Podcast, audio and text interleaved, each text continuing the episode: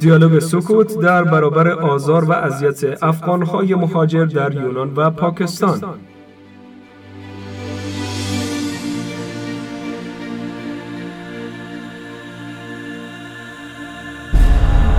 پس از حمله شوروی سابق به افغانستان و جنگ های خونین در این کشور میلیون ها افغان ترک خانه و کاشانه کرده و به کشورهای مختلف از جمله پاکستان پناه بردند.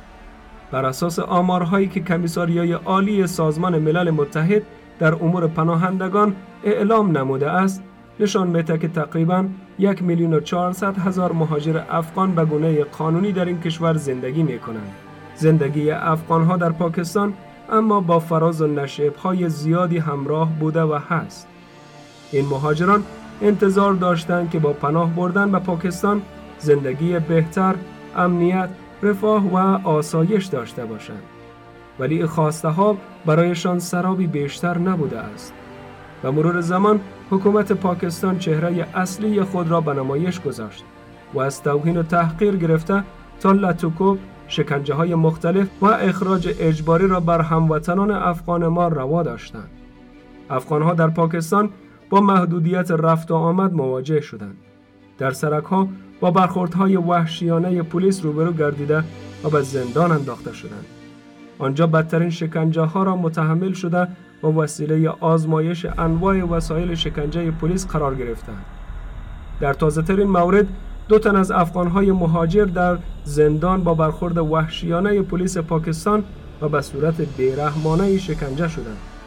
این موارد هم که هیچ نخست وزیر پاکستان و تازگی اسامه بن لادن را شهید خوانده است و به خوبی می توان فهمید که وقتی پاکستان قاتل هزاران هموطن ما را شهید خطاب می کند پس جان هموطنان ما برایش هیچ اهمیتی ندارد و تقاضای رفتار خوب داشتن با مهاجرین از این کشور با عقل جور نمی آید.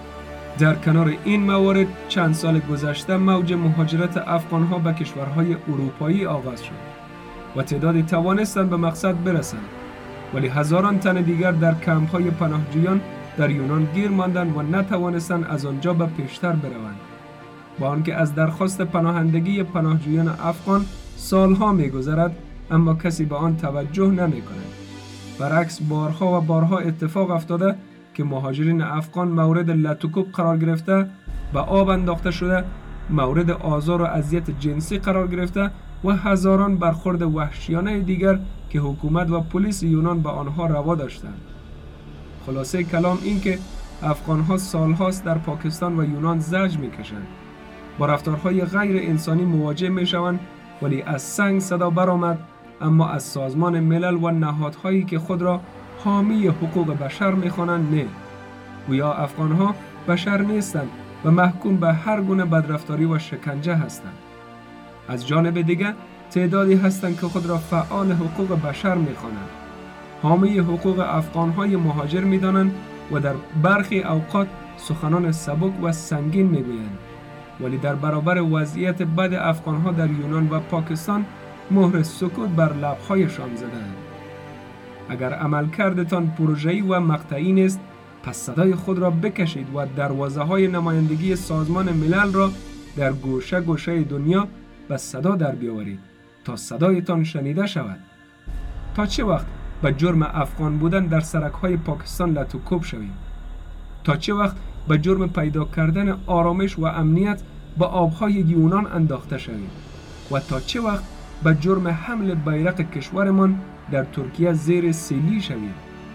زمان آن رسیده تا بیدار شویم و از حقوقمان در سراسر جهان دفاع کنیم. من اگر برخیزم تو اگر برخیزی همه برمیخیزند من اگر برخیزم تو اگر برخیزی همه برمیخیزند